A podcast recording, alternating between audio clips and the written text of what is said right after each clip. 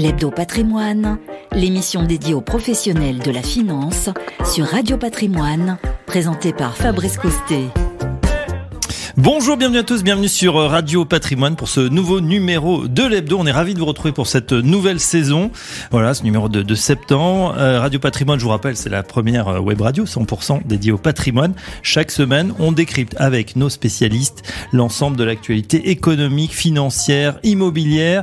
Et cette semaine, eh bien, on démarre avec un numéro spécial, la librairie de l'hebdo. On va avoir des auteurs, mais qui sont spécialistes également de la matière financière. On est ravis d'accueillir Régis Yankovici. Bonjour Régis. Bonjour Fabrice et bonjour à tous. Dirigeant fondateur d'ETF Finance. Euh, vous, vous avez votre ouvrage Parlons peu, parlons bourse. Et on va voir dans un instant que vous êtes un confrère, un habitué de, du micro en tout cas. Absolument, vous mettez la pression. Ah. Alfonso Lopez de Castro, également habitué en tout cas de Radio Patrimoine. Bonjour Alfonso. Bonjour. Comment ça va? Bah, en, en, pleine forme, hein. bon, malgré le, malgré le deuil. On va en parler dans une minute. Directeur de Financia Business School, directeur du corporate à la financière du ZES. Et on a, on en avait déjà un petit peu parlé, tiens, euh, fiche d'introduction en bourse que vous allez nous présenter. Enfin, on est ravi également d'accueillir Édouard Camblin. Bonjour Édouard. Bonjour Fabrice. Le responsable des projets stratégiques et développement Société Générale Private Banking. Et là, euh, c'est peut-être un peu plus épais que vos, vos confrères, chers amis. Euh, finance personnelle, reprenez le contrôle. 20 idées fausses qui, ne nuisent, qui nuisent à votre patrimoine et vos investissements. On parle finance comportementale dans un instant avec vous, Edouard. On démarre ce numéro, messieurs, avec un hommage.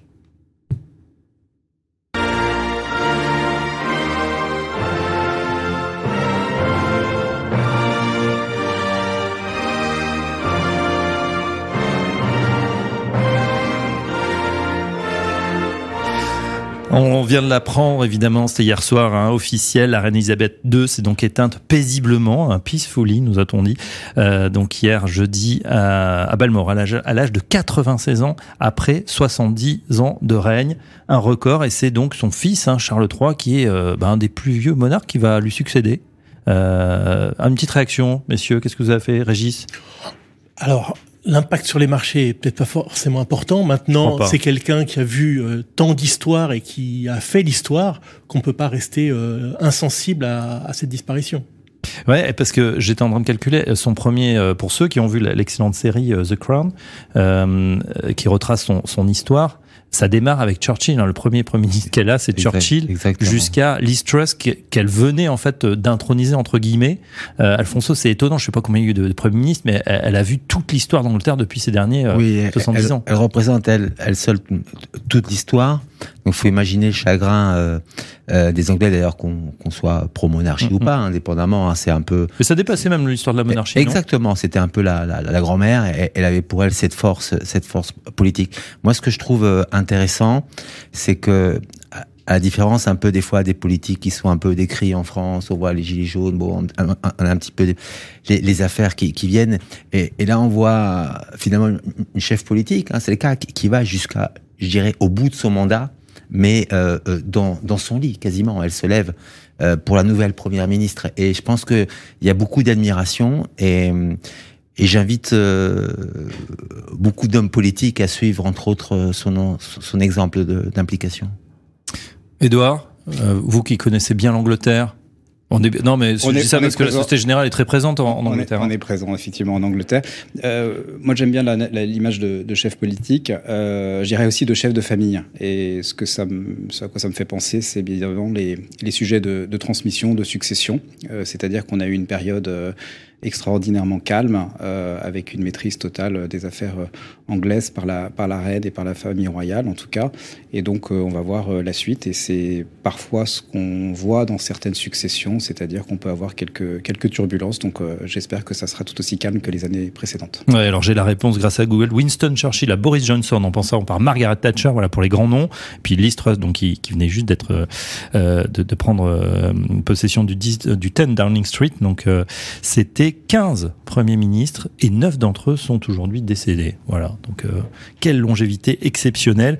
Ça va être compliqué pour Charles III, évidemment, de battre euh, ce record hein, en accédant au trône à, euh, à 73 ans. Et puis, je me pose une question également. Va-t-on renommer l'hymne qu'on vient d'entendre, God Save the Queen? Je crois qu'il devient God Save the King. C'est possible. Hein oui, il doit, il doit, être renommé, ça c'est ça c'est certain. Bon, on entendra résonner sur le sur les terrains. Euh, pour l'instant, euh, on va s'intéresser, euh, chers amis, on va revenir à nos moutons. Tiens, parlons peu, parlons bourse. Titre de votre ouvrage. Alors, ce qui est intéressant, c'est la fabrication de ce, de ce bouquin. Hein. Vous n'êtes pas dit bon tiens allez je, je ponds un ouvrage. Vous l'avez fait finalement petit à petit puisque je le disais, vous êtes confrère, vous êtes chroniqueur sur une une radio RCJ. Euh, qui est sur la FM, qui est sur le digital C'est ça, c'est ça, qui est, qui est, sur les deux, sur le, la FM et le DAB, ce qu'on appelle. Euh, donc la FM sur 94.8, qui est pas du tout évidemment une radio euh, économique, c'est une radio communautaire, celle de la communauté juive. Mhm. Et j'ai eu l'opportunité, la chance euh, de pouvoir euh, animer une chronique hebdomadaire chaque mercredi dans le journal de midi euh, autour de l'économie, la bourse. En fait, j'avais j'avais carte blanche pour parler des sujets qui me tenaient à cœur.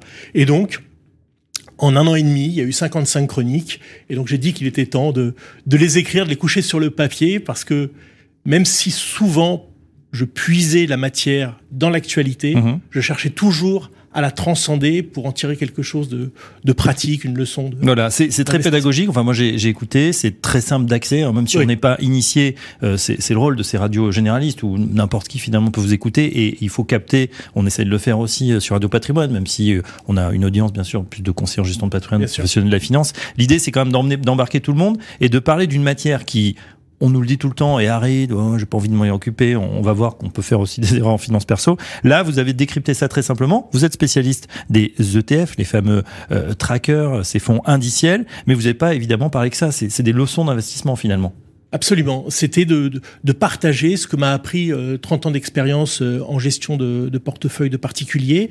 Euh, ça va de mon amour pour, pour les ETF jusqu'à jusqu'au décryptage de l'actualité financière, de mon avis sur, sur les marchés financiers, d'idées d'investissement mm-hmm. à long terme. Avec, c'est vrai, vous l'avez très justement dit, c'est d'embarquer le plus de monde mais de pas simplifier à outrance euh, parce que on, on, en, on, en, perd trop de la, de la matière. Donc c'est mhm. euh, de prendre les gens par la main et d'essayer de les accompagner. Et je crois que c'est un livre qui peut s'adresser bon à des investisseurs privés qui sont quand même curieux de, de, la chose financière, mais également à des conseillers financiers parce que on, je, je, je, trouve presque essentiel euh, qu'ils puissent avoir un autre discours qu'uniquement sur les asset managers. On va le montrer. Euh, justement, est-ce qu'il y a une, une chronique en particulier, peut-être qui, a, qui a fait ou, ce qui a cartonné euh, parmi les, les 55 euh, Voilà, parlons peu, parlons bourse. 55 chroniques pour faire de vous un meilleur investisseur.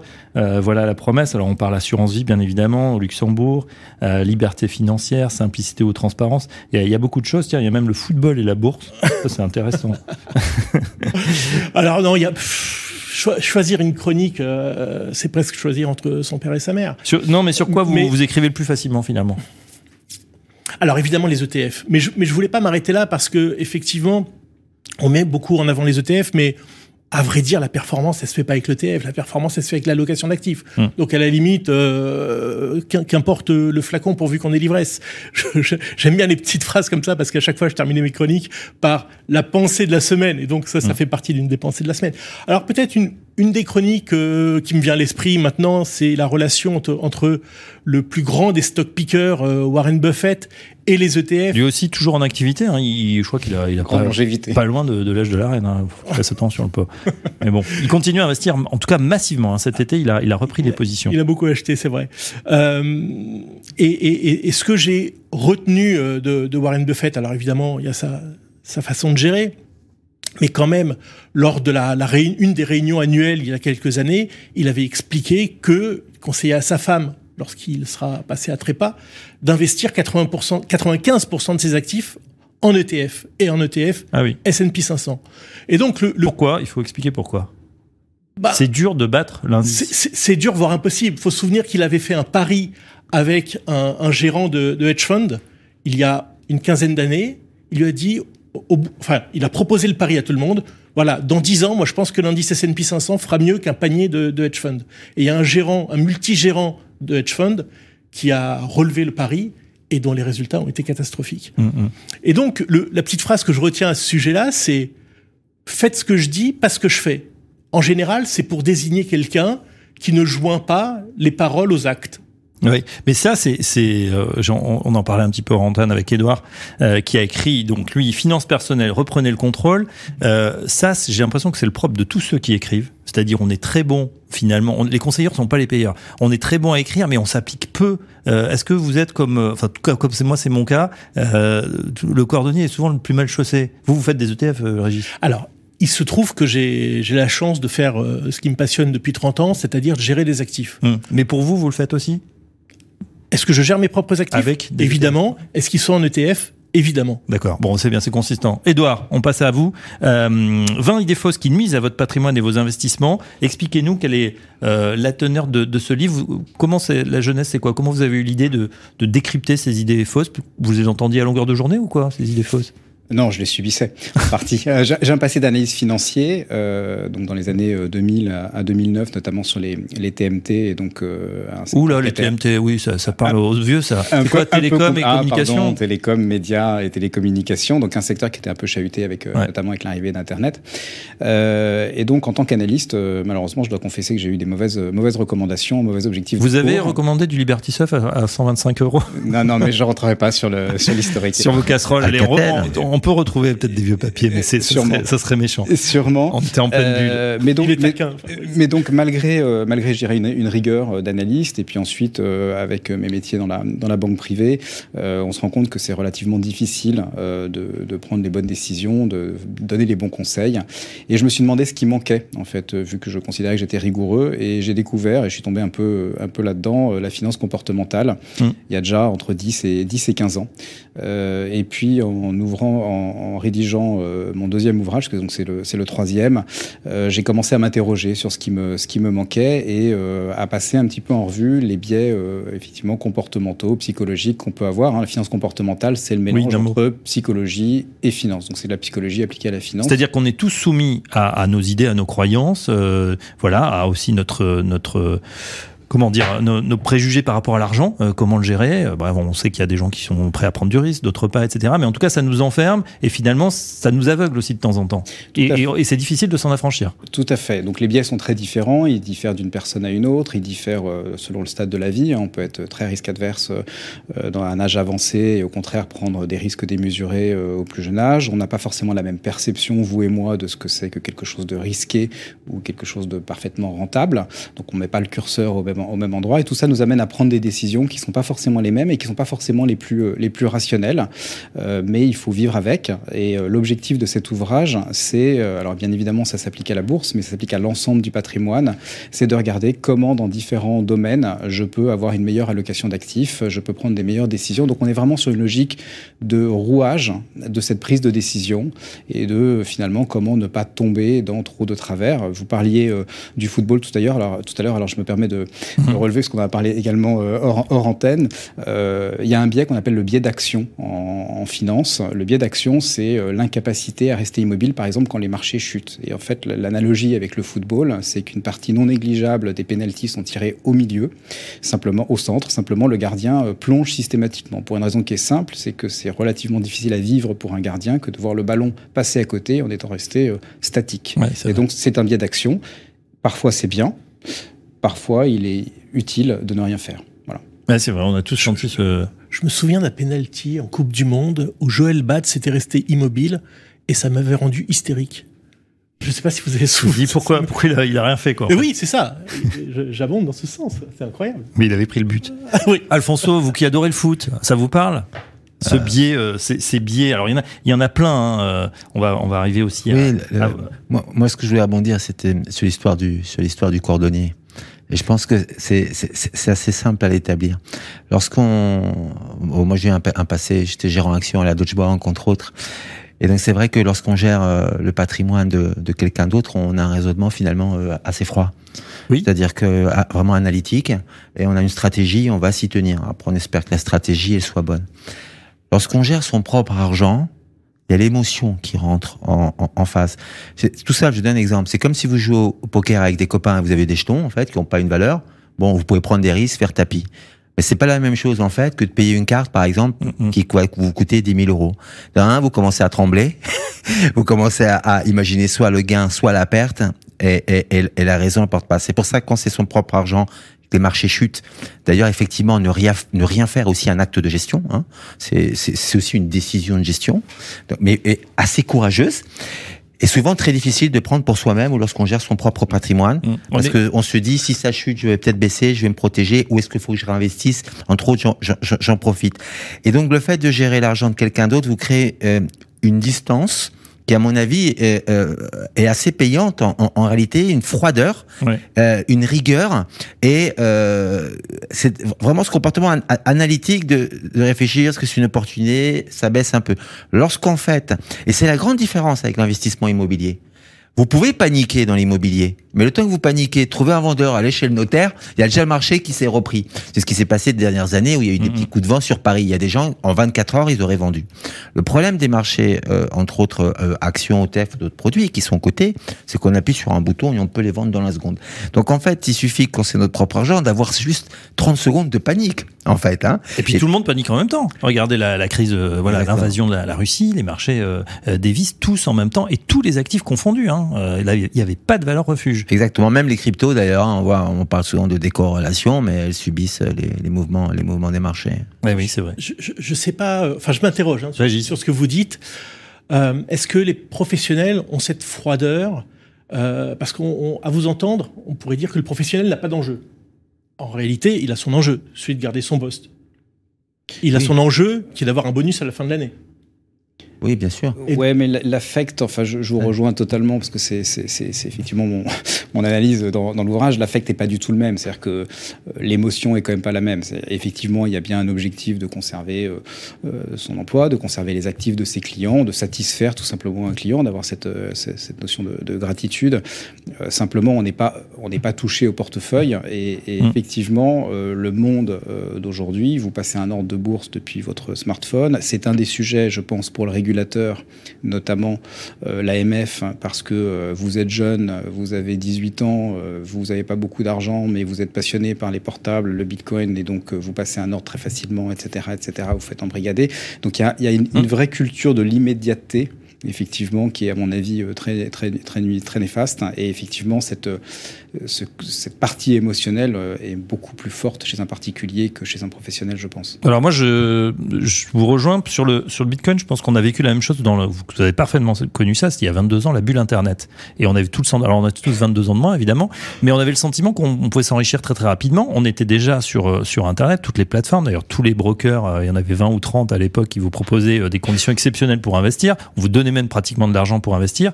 Moi, je me souviens à l'époque, j'étais sur un desk également. Donc je conseillais également des clients. Je faisais des choses pour moi, j'aurais jamais conseillé apparemment à à mes parents ou aux gens qu'on conseille. Pourquoi? Parce que là, on va rester, euh, c'était pas le, but hein, en 2000, mais c'était une bonne idée de rester sur Air Liquide où les, valeurs pépères euh, font de portefeuille. On avait envie de spéculer sur des choses beaucoup plus dynamiques. Et vous avez poussé à la roue, Edouard, puisque vous nous, vous nous envoyez, vous nous abreuviez de notes euh, dithyrambiques les uns les autres sur, sur plein de valeurs qui n'existent plus aujourd'hui. Bref, donc je pense qu'aujourd'hui, il y aura toujours des modes, euh, mais c'est vrai que même si on regarde son portefeuille, on sait des choses, euh, que ce soit en immobilier, qu'on est spécialiste, que des fois, on a plus de facilité à expliquer finalement à ses clients, ou peut-être dans un ouvrage, ou peut-être dans des chroniques radio, que euh, finalement s'appliquer parce que on est pris aussi, on a envie euh, finalement, selon sa sensibilité, bah, de faire autre chose tout simplement. Euh, on va faire une première pause, messieurs. je rappelle nos trois invités, leurs ouvrages. parlons peu, parlons bourse, finance personnelle, reprenez le contrôle. On va parler aussi dans un instant, Alphonse, avec vous, de fiches d'introduction en bourse. En tout cas, on a sur ce plateau tout pour démarrer et pour bien commencer pour ceux qui attaquent la rentrée. On se retrouve dans un tout petit instant.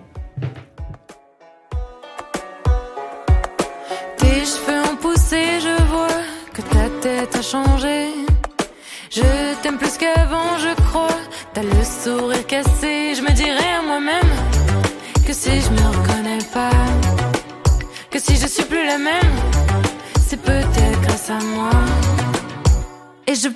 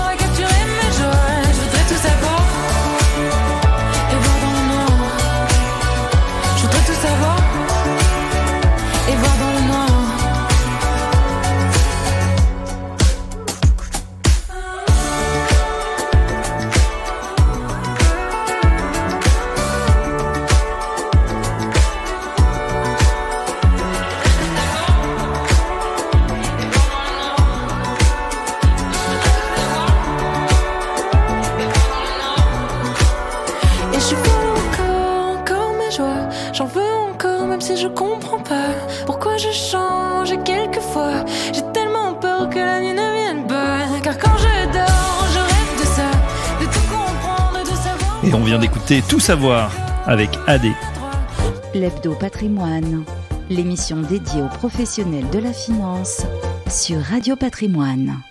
Trois auteurs euh, de livres pour cette rentrée éco sont avec nous ce matin. Édouard Camblin, Régis Yankovici et Alf- Alfonso Lopez de Castro. Alfonso, on n'a pas encore euh, présenté euh, votre ouvrage. On avait un petit peu parlé dans cet excellent euh, podcast Financia Live hein, euh, l'an dernier. Fiche d'introduction en bourse. De quoi s'agit-il? Là aussi, c'est pour c'est c'est pour les débutants. C'est pour à qui ça Alors s'adresse? non, alors c'est c'est pas pour les débutants, c'est pour ceux qui veulent savoir comment se passe une introduction en bourse. Oui. Et euh, d'ailleurs, je suis, bah, je suis content d'être entouré de, de Régis Edouard parce que pour qu'il y ait des introductions en bourse, il faut des investisseurs. Donc, euh, donc voilà, donc il faut qu'il y ait un marché, euh, un marché dynamique.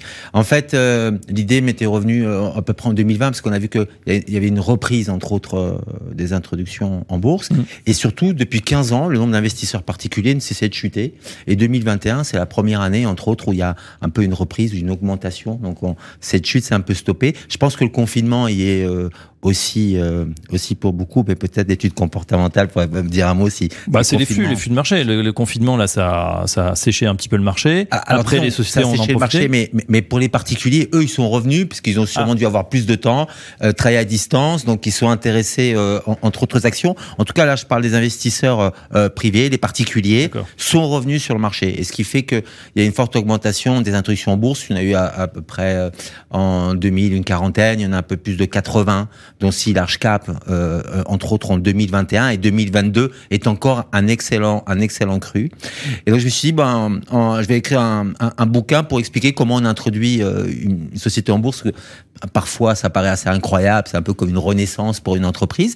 Et donc euh, bah, c'est pour les chefs d'entreprise, c'est euh, pour les étudiants, c'est pour tous ceux qui s'intéressent à savoir comment euh, euh, comment on introduit sa société en en Et bourse. justement, on voit aussi malheureusement que non seulement il y a, alors en ce moment un peu d'introduction évidemment, le marché s'y prête pas, les conditions sont compliquées, mais on a aussi des gens qui sont délistés, des entreprises qui sortent de la bourse. Euh, certains disent voilà c'est c'est trop compliqué, le cours correspond pas vraiment à ce qu'on attendait. Euh, ils sont un petit peu déçus finalement de l'expérience bourse. Euh, pourquoi Alors, c'est marrant parce que il y a cette image qu'heureusement il n'y a pas trop d'introduction, mais je veux dire il n'y a pas une semaine sans une introduction. Il n'y a pas une semaine. Je veux dire, il y a eu encore euh, euh, Smart Good Things qui, qui, qui s'est introduit en fait parce que on parle souvent quand vous parlez d'introduction, vous Mm. pensez au large cap, C'est vrai. voilà, aux grosses introductions. Alors qu'en fait, le marché dynamique, c'est les small cap en fait, et c'est le premier marché européen. C'est la première bourse d'Europe. On a des sociétés anglaises, euh, luxembourgeoises, euh, suisses, espagnoles qui viennent se coter sur ce segment. Alors euh, naturellement, c'est c'est moins grand public. Euh, C'est vrai que la dernière grosse, et d'ailleurs ça a attiré beaucoup de monde, que je vous rejoins, c'était la Française des Jeux, parce que là tout le monde connaît l'entreprise. C'est un peu Exactement. comme, euh, et donc France vous avez cette sensation, mais en réalité, Euronext Ouais. est débordé. Il y a énormément Ah bon de travail, ça fonctionne énormément, mais c'est plutôt, c'est vrai, ça s'attire soit un public un peu plus averti, soit entre autres à des fonds très spécialisés, euh, euh, small cap. Donc Mm. c'est comme c'est plus petit, c'est une prise de risque plus importante. On n'est pas sur les campagnes à la télé, euh, les Natixis et autres. D'accord. Euh, oh, euh, euh pas des, des, trucs exceptionnels là. Hein. voilà. Mais on a. Puis, puis, là, oui, il y a aussi un, gros délistage. Je sais pas si on peut dire ça, mais c'est EDF là qui s'en va de la bourse. Euh, on se souvient de l'introduction à 32. À un moment, c'était la plus grosse capitalisation. C'était monté à plus de 100 euros l'action. Là, elle, elle, est délistée ou elle sort à, à 12 euros, c'est ça, ce qu'a proposé l'État. ça aussi, est-ce que c'est c'est pas dans l'imaginaire, hein, parce que là, on c'est vrai qu'on est entre spécialistes, mais pour les gens se disent oh là là, là, aussi les introductions, euh, si on rentre à 36 pour sortir à 12, c'est pas terrible. Euh, non, ça c'est certain qu'on, il y a des sociétés qui ont marqué. Euh, je pense entre autres, par exemple, euh, vous vous rappelez de Eurotunnel, par exemple, oui, ou, ou Euro Disney en, en, en, France. Tout le monde en a fait. Et tout le monde en a fait. Voilà, je, je, veux dire, c'est ça, c'est dans le, c'est, dans le collectif mm. entre autres. Et d'ailleurs, comme je vous l'ai dit, pendant 15 ans, le nombre de souscripteurs particuliers n'a cessé, entre autres, de, de chuter. Et je pense que ces sociétés-là, ils sont pour quelque chose en réalité. Bah oui. À un moment, on peut se demander si presque tout n'était pas fait pour dégoûter un petit peu le, un, un, un peu le particulier. Alors c'est vrai qu'il y a d'autres raisons. Hein. Il y a aussi les ETF qui ont pris pas mal la place des titres en direct. Hein. Je veux dire, ça c'est ça c'est une réalité parce que c'est c'est c'est un super produit euh, avec des, il y a de la création, il y a, il y a, d'autres choses pour, pour faire la, la, location. Euh, euh, voilà, la location, c'est aussi très différent du stop picking. Hein. Mm-hmm. il faut des connaissances qui sont, euh, entre, autres, entre autres particulières. Mais pour vous dire, Euronext va très bien, n'a jamais fait autre en introduction. Ça, c'est les chiffres, je veux dire, ça, c'est le constat. Et on ne serait pas content de de vous entendre, d'autant plus qu'il y, a une nouvelle patronne qui, est une femme, ça, c'est la première.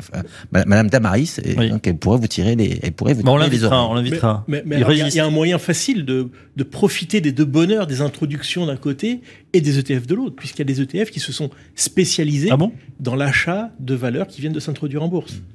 Ah, il y, y, a un ETF spécial IPO euh... euh dont, dont, le code est IPO. IPO, d'accord. ok. c'est ça. Et, c'est quel, euh, quel type d'introduction française, mid-cap Alors, je connais l'ETF qui est coté aux États-Unis, donc c'est essentiellement sur le marché américain. Je suis pas sûr qu'il existe en format UCIT en Europe, mais l'avantage. C'est le format européen pour, pour, pour, les mettre chez nous. Et... Mais en tout cas, on, on a tout le panier finalement. Euh, J'ai une question un peu plus technique. Euh, on a pour beaucoup parlé des SPAC. Vous savez, c'est un véhicule d'investissement qui est créé pour introduire directement une société. On ne sait pas trop laquelle. Les gens mettent de l'argent et puis euh, le jour où ils ont trouvé la cible, paf, ça devient finalement la SPAC euh, tartempion avec l'entreprise sera dedans. Est-ce que ça arrive en France? Est-ce que c'est c'est une technique ou est-ce que ça voilà se disparaît un peu? C'est un effet de mode Oui. Alors, votre avis? un premièrement, c'est c'est c'est arrivé en France. Hein. D'ailleurs, lorsque j'ai écrit mon livre, le, le dernier livre sur les introductions en bourse technique, il date à peu près d'il y a 10 ans. Donc je me suis dit bon bah c'est fantastique, euh, il y a dû y avoir des changements, euh, personne n'a écrit depuis 10 ans. Et en fait, on s'est rendu compte que c'est assez stable, qu'il s'est pas passé grand chose pendant 10 ans, sauf les SPAC, qui est vraiment la, grande différence. Naturellement, il y a l'actualité qui, qui, qui, change un, peu, les marchés, mais en réalité, d'un point de vue technique, depuis 10 ans, c'est les mêmes introductions, sauf, sauf les SPAC. Donc on en a beaucoup parlé. Donc il y a, l'effet de mode. Il y a eu euh, de mémoire 4-5 4-5 opérations, voilà. Euh, vous en mais quoi qui ont, qui ont pas donné euh, qui ont pas donné grand chose. Bah disons qu'aujourd'hui SPAC c'est surtout comment lever des fonds sur son propre nom en fait, mm, mm. sur sa capacité de gestion entre autres de management puisque on ne connaît pas par définition l'opération. Le, Donc on en a énorme, énormément parlé, mais en réalité, ça représente pas grand-chose des opérations. Il y a, il y a, il y a pas eu grand-chose. Je peux vous dire quatre ou cinq opérations de mémoire. Voilà. Donc, c'est, ça va pas transcender le, ça va pas transcender les marchés. Bon, donc Alfonso nous dit entre les lignes qu'il a fait un copier-coller de son bouquin. Il a ajouté les SPAC en fin de chapitre. Et voilà. Edouard, qu'est-ce que vous en pensez les SPAC? C'est, c'est quelque chose qui, qu'on en parle en private banking? Non, pas, pas, pas, particulièrement. Moi, je voudrais revenir sur euh, sur les sur les introductions et peut-être sur le, le, le rapport du, du particulier avec les introductions pour souligner deux, choses. Euh, la, première, c'est bien évidemment qu'il peut y avoir un petit frein sur l'introduction en bourse pour le, pour le manque, le manque d'historique. Euh, alors on, sait, euh, ceci dit, que les gens ont tendance à avoir un biais de représentativité, c'est-à-dire qu'ils vont prendre un échantillon trop court. Quand on regarde un fonds, un ETF, une performance, je regarde sur 2-3 ans, là où il faudrait regarder le comportement sur un cycle entier, bas de cycle, haut de cycle, etc. Mais donc ça, peut, être, ça peut être un frein. et puis le deuxième point, c'est disais, et en référence à, Warren Buffett que vous citiez tout à l'heure, un des conseils de Warren Buffett, c'est d'investir dans ce qu'on dans ce qu'on connaît. Oui. et alors plus que ça, c'est d'investir dans ce qu'on comprend. Et donc dans certains cas, il y a alors la française des jeux était un exemple très facile, effectivement. si je dis pas de bêtises, je crois qu'il y a Porsche. c'est qui, qui, va s'introduire, tout à fait. voilà, c'est aussi revient à la bourse. Me semble-t-il assez facile à comprendre. en revanche, effectivement, sur des small et, et, mid cap ou sur des capitalisations boursières un peu plus faibles, parfois ça peut être un frein, un frein supplémentaire. Voilà. Sur les SPAC, très franchement, on n'a pas beaucoup de clients qui se positionnent nécessairement massivement sur ces, sur ces outils. D'accord. Euh, Régis, donc euh, on a, on a compris en tout cas pour euh, les introductions. Euh, je reviens justement aux, aux grandes idées. Euh, Qu'est-ce qu'on peut hum, conseiller là pour, pour ceux qui, qui, qui, démarrent ou qui redémarrent leur portefeuille? Alors c'est pas la période peut-être idéale hein, parce qu'on est dans des tensions, mais finalement on a l'impression que la volatilité, bon, elle, est là de, de, tout temps. Sauf cette belle année 2021, ça montait tout le temps. On a eu un été chahuté sur les marchés.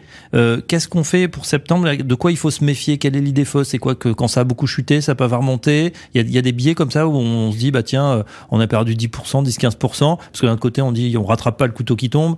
Euh, je pense, tiens, euh, vous parlez tout à l'heure des cryptos, les bitcoins. Bah ouais, c'était 60 000, là c'est tombé à 20 000. On se dit, bon, on peut peut-être pas aller beaucoup plus bas. Est-ce que, est que là, on est aussi soumis à des biais psychologiques, Edouard Alors oui, le premier biais, c'est que septembre, c'est le mois des résolutions et qu'on sait statistiquement que les gens tiennent pas leurs résolutions. Peut-être que vous êtes inscrit à un club de gym. non, je le fais en janvier, ça, mais suis jamais Alors il y a septembre et janvier, mais voilà, dans les deux cas. Donc c'est bien de prendre des bonnes résolutions en septembre. Je crois que le, le vrai rendez-vous de septembre, me semble-t-il, et c'est un rendez-vous qu'il faudrait avoir annuellement à une date anniversaire qui peut être septembre, c'est de se poser des questions plus structurantes, de savoir finalement quel est son objectif patrimonial. C'est-à-dire, euh, est-ce que j'ai une volonté de préserver mon patrimoine? Est-ce que j'ai une volonté de le faire grandir? Est-ce que j'ai un objectif de financement, par exemple, d'une résidence secondaire dans 10 ans? Est-ce que je veux prendre ma retraite par anticipation?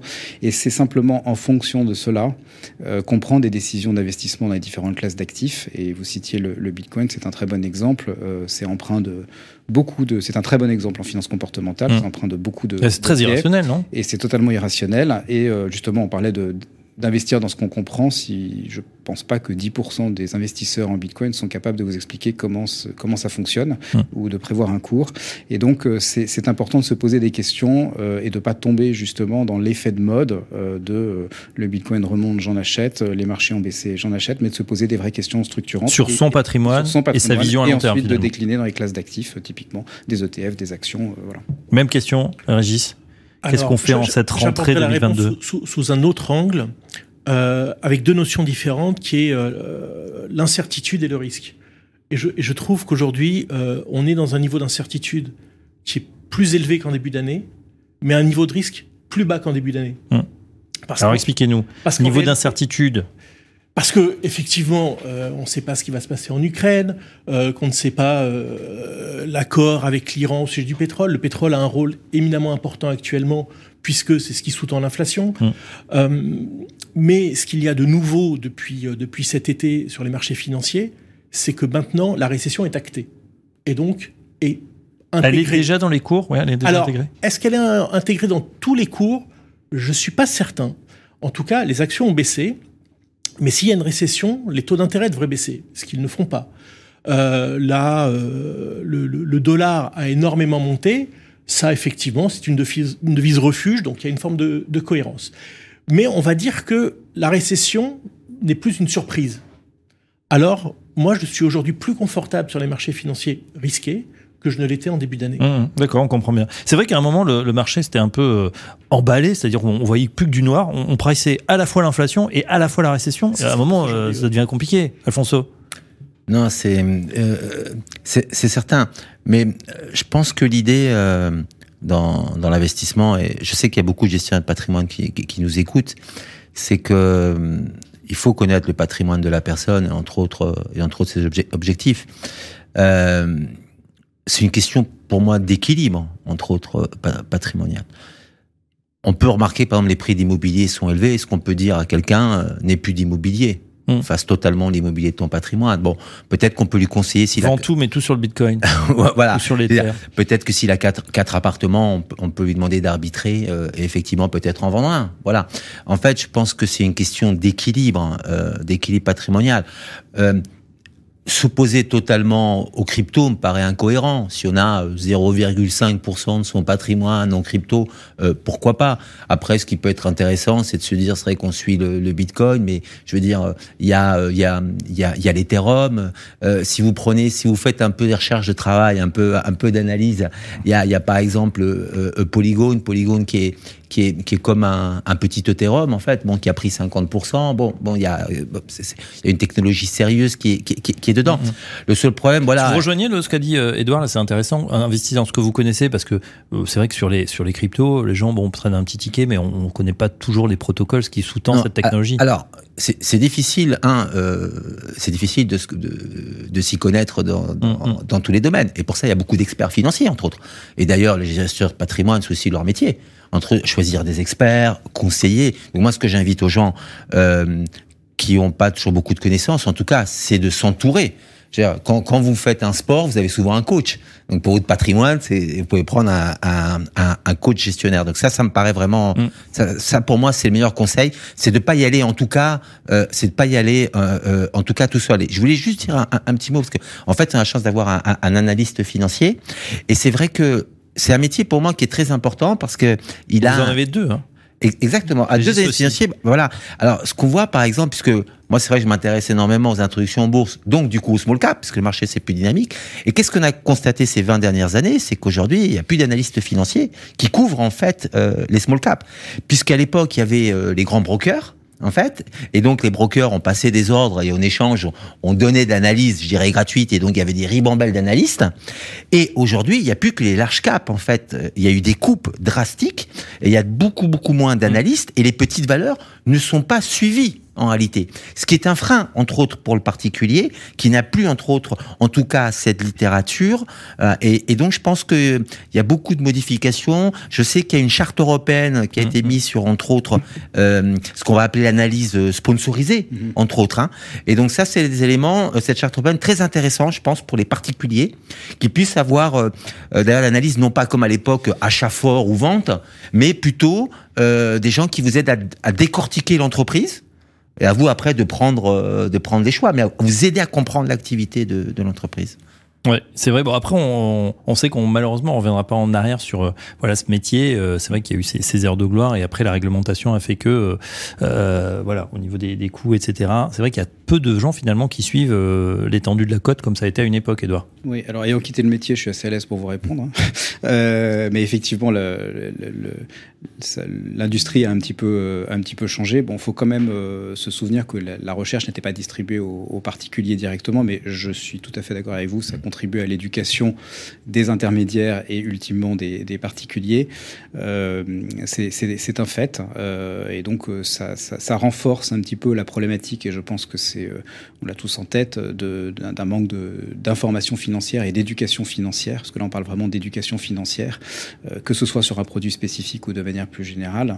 et donc, malheureusement, mmh. les règles ont changé, mais c'est certainement un sujet pour le, pour le régulateur. Sujet pour le régulateur, effectivement.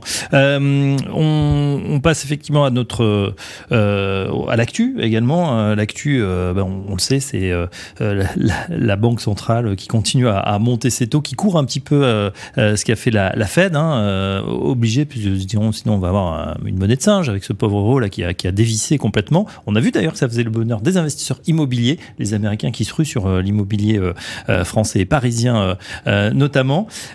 Est-ce que c'est une, une, bonne décision Enfin, une bonne décision, c'est compliqué à dire, mais est-ce que ça va suffire finalement pour contrer l'inflation? Parce que c'est pas, pas finalement la montée des taux qui va faire euh, que on aura plus de pétrole ou plus de gaz pour cet hiver? Alors, c'est vraiment la question centrale pour se positionner sur les marchés aujourd'hui. L'inflation, elle a été liée à, un excès de, de demande, pardon, d'abord d'offres, pardon, je recommence. Ouais, limitation de l'offre. À la limitation de l'offre, vous parliez du pétrole, effectivement et au goulot d'étranglement dans les chaînes de production. Oui. Ok. La Fed et la BCE n'y peuvent rien, du tout. En revanche, ce qu'elle peut faire, c'est de limiter, de mettre sous contrainte la demande et donc de provoquer une récession. Et la récession, elle est voulue par la Fed et c'est ce qu'on aura. Et aujourd'hui, je ne crois pas qu'il faille euh, fight the Fed, ce qu'il faut jamais faire. Et donc, elle est contre la Fed. Exactement. Donc, moi, je crois que son action va mener à, un, une récession, et un et deux, pardon, une baisse de l'inflation.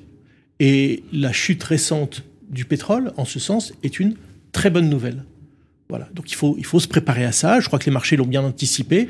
Il faut prévoir le coup d'après où effectivement Powell nous dira ça y est, j'ai fait le job. Alors, il ne le dira pas comme ça, hmm. mais on arrête de remonter les taux d'intérêt. On a retrouvé des marges de manœuvre aussi pour euh, les banques qui étaient vraiment euh, voilà, au niveau zéro. Euh, mais du coup, ça veut dire que on, finalement, on, peut mourir guéri de cette histoire. Hein. C'est-à-dire qu'on on va, on va lutter, on, va, on va aller jusqu'à se faire mal, jusqu'à la récession pour pouvoir contrer tout ça. Non, on va pas en mourir. C'est un cycle finalement assez classique. Les autres, Alfonso? Sur euh, sur cette euh, la, politique du, gros bâton là le bazooka euh, qui, est, sorti mais à l'envers cette fois. C'est sûr qu'on qu'on voit les taux en tout cas les taux d'inflation ça peut créer un peu de panique. Moi je trouve que premièrement même si les marchés ont chuté je trouve qu'il n'y a pas eu de panique au sens euh, des années comme 2003, bon, 2000, 98. Il faut se rappeler euh, le CAC à, euh, aux alentours de, de 2500 et, et, il remontait un peu avec des journées records historiques, moins 8,5, moins 6, moins 7. Je veux dire, on a quand même, on a quand même pas connu ça. Et je pense qu'une partie, entre autres des risques, est un petit peu intégrée, pricée. Et ce qui est bien, c'est qu'à la fin d'un cycle, comme disait Régis, bah, c'est aussi l'ouverture d'un nouveau, d'un nouveau cycle. Et je pense que toute la problématique à laquelle il faut réfléchir euh, est euh, l'atterrissage. S'il est en douceur euh, euh, ou un petit peu s'il est en crash. On a, si on constate sur les cycles boursiers, on peut remarquer qu'on a connu souvent des fortes hausses dans des années de, de récession forte. C'est-à-dire que le particulier se dit, alors je comprends pas, tous les indicateurs sont noirs, le chômage est élevé, il y a l'inflation, il y a tout. La bourse bat des records. Absolument. Mm, mm. Parce qu'on est en fait dans l'anticipation. Et l'inverse est vrai, c'est-à-dire des années où tout va bien, je veux dire, tous les feux sont verts, la et la bourse se comporte très très mal. Parce qu'elle anticipe un petit peu. les six prochains mois. Euh, euh, voilà, les six ou la prochaine année, ou des fois des tendances des, ou des fois des tendances sur 2-3 ans. Donc euh, ça c'est ça c'est euh, ça, ça, c'est aussi euh, des, des, possibilités. Donc pour moi il y a une décorrélation entre le timing immédiat en fait de ce qu'on a on allume la télé on voit c'est le désastre il y, a, y a des manifestations et les résultats entre autres de, de bourse. Moi je considère que si on s'en tire à ce stade-là c'est quand même l'atterrissage en douceur et c'est quand même pas mal parce que depuis des années, on nous parle mm. de la bulle immobilière, on nous parle euh, euh, du, du, euh, du, risque obligataire, de la bulle obligataire, bah, de la valorisation des actions. Je veux dire, tous les feux se disent, on va, on, on, ça, ça, ça, va être un, un, un, drame. Là, on se rajoute une inflation record et de toute façon euh, qui est euh, européenne, même si la France il y a le bouclier, mais ce que j'ai à un moment on va quand même l'importer. Euh, il faut bien que quelqu'un paye le bouclier quand même. Hein, c'est là. Mais de l'autre côté, bah, les résultats des sociétés sont pas mal. Hein, et puis vous savez, les crises ça bénéficie toujours. Hein, il y a des opportunités. Totales et... réaction aussi d'Edouard. Oui, trois trois réflexions. la première, c'est que là on se positionne sur un horizon de temps court, et donc encore une fois, dans des finances personnelles, le maître mot, c'est quand même d'anticiper, de planifier. Et donc, euh, je pense qu'il y a une partie des décisions, en tout cas, euh, au sein d'une allocation d'actifs, bien sûr, euh, au sein d'une classe d'actifs, il faut prendre des décisions, mais de manière générale, sur un patrimoine, pas de décision précipitée. deuxième remarque, sur le taux d'inflation, il y a un biais qu'on appelle l'illusion monétaire, qui est simplement le fait qu'on a tendance à ignorer l'inflation et qu'on est ravi quand on a une augmentation de, 6%, en oubliant qu'éventuellement, il y a eu une, augmentation des prix de 5%. Euh, Attendez, qui est ravi? Parce que là, euh, quand on passe à la pompe ou quand on va faire ses courses, on, on, s'en passait quand même. hein, on achète quand même, on met moins de choses dans le caddie ou ça coûte plus cher. Alors quand vous faites, quand vous faites des, effectivement, mais quand vous faites des études, euh, quand vous proposez euh, différents scénarios aux gens avec des pourcentages de hausse de salaire et un pourcentage d'inflation, les gens font abstraction en fait de l'inflation ah oui, et se concentrent sur la hausse de salaire. Voilà. Donc ça, c'est un point qui est important. Donc il faut pas tomber dans ce piège et bien garder en tête ce biais d'illusion monétaire pour raisonner effectivement un sou est un sou, donc de façon très pragmatique. Et puis le dernier point, euh, c'est sur le taux d'intérêt. Euh, bah, en fait, il va falloir changer un peu de paradigme. C'est-à-dire que on était dans un, univers de taux zéro, voire négatif, donc un rendement de 1%, 1,5%, 2%, ce que vous vouliez, sans, sans risque, on, était, on pouvait être satisfait. Aujourd'hui, les taux, les taux remontent, l'inflation est là, et donc il va falloir changer ce paradigme et, et vouloir ou exiger en fait des taux légèrement, légèrement supérieurs et de pas tomber justement dans un biais de, de statu quo où on garde des vieux référentiels. Donc je crois que c'est une période assez intéressante au point de vue finance personnelle parce qu'il va falloir changer sa, façon de réfléchir. Il y avait une étude, c'est que les, Français en général attendent une, une performance d'environ... 4-5%, euh, mais ça depuis des années en fait. Euh, voilà, 4-5% étaient contents. Alors là, c'était très difficile à faire, évidemment sans risque, hein, toujours pareil. Euh, bah, on va peut-être y retourner, sauf que l'inflation sera à 7-8. Donc euh, au final, là, qu'est-ce que ça sera comme biais? On sera un biais de contentement alors qu'on perd de l'argent chaque année? Euh, j'ai pas de j'ai pas de terme pour ce biais, mais, mais, effectivement euh, sont, sont cités dans cet ouvrage les, les attentes et, et, souvent la réalisation qui est, qui est, largement inférieure. Ouais, en tout cas euh, pour ceux qui euh, qui veulent explorer cette finance comportementale, finance personnelle, reprenez le contrôle. Il faut d'urgence le lire. Hein, les 20 euh, idées reçues, 20 idées fausses qui nuisent à votre patrimoine et vos investissements. C'est aux éditions Maxima. Édouard Camblin. Un grand merci Édouard pour être passé par notre plateau. Régis, parlons peu, parlons peu. Ah tiens, on n'a pas dit, parlons peu, parlons bourse. On continue à parler de la bourse ou continue les chroniques sur euh, RCJ Alors, je vais euh, euh, changer de, canal de diffusion de mes chroniques. D'accord. Vous venez sur Radio Patrimoine à la rentrée? Bon, on en parle juste après. Ah bah, avec grand plaisir. Mais vous continuez, oui, c'est un exercice s'il vous plaît en tout cas. Ah oui, oui, je vais, je vais continuer. Ça sera disponible sur mes deux sites, etffinance.fr et luxavis.fr et sur les plateformes de streaming en podcast. Et Edouard, pour tous ceux qui s'intéressent ou qui ont une société à côté, c'est le bouquin à lire, fiche d'introduction, en bourse. Un grand merci Edouard, un grand merci euh, Régis. Merci Fabrice. Et merci à Edouard Camblin. On se retrouve dès la semaine prochaine pour un nouveau numéro de l'Hebdo Patrimoine. Merci.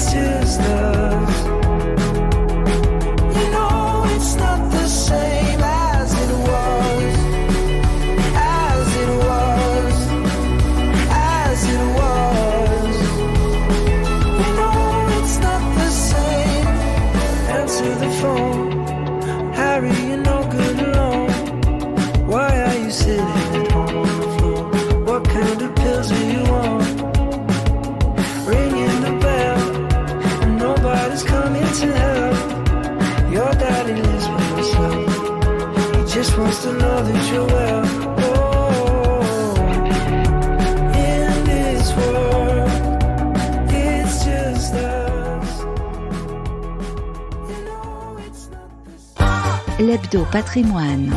Une émission à réécouter et télécharger sur le site et l'appli Radio Patrimoine et sur toutes les plateformes de streaming.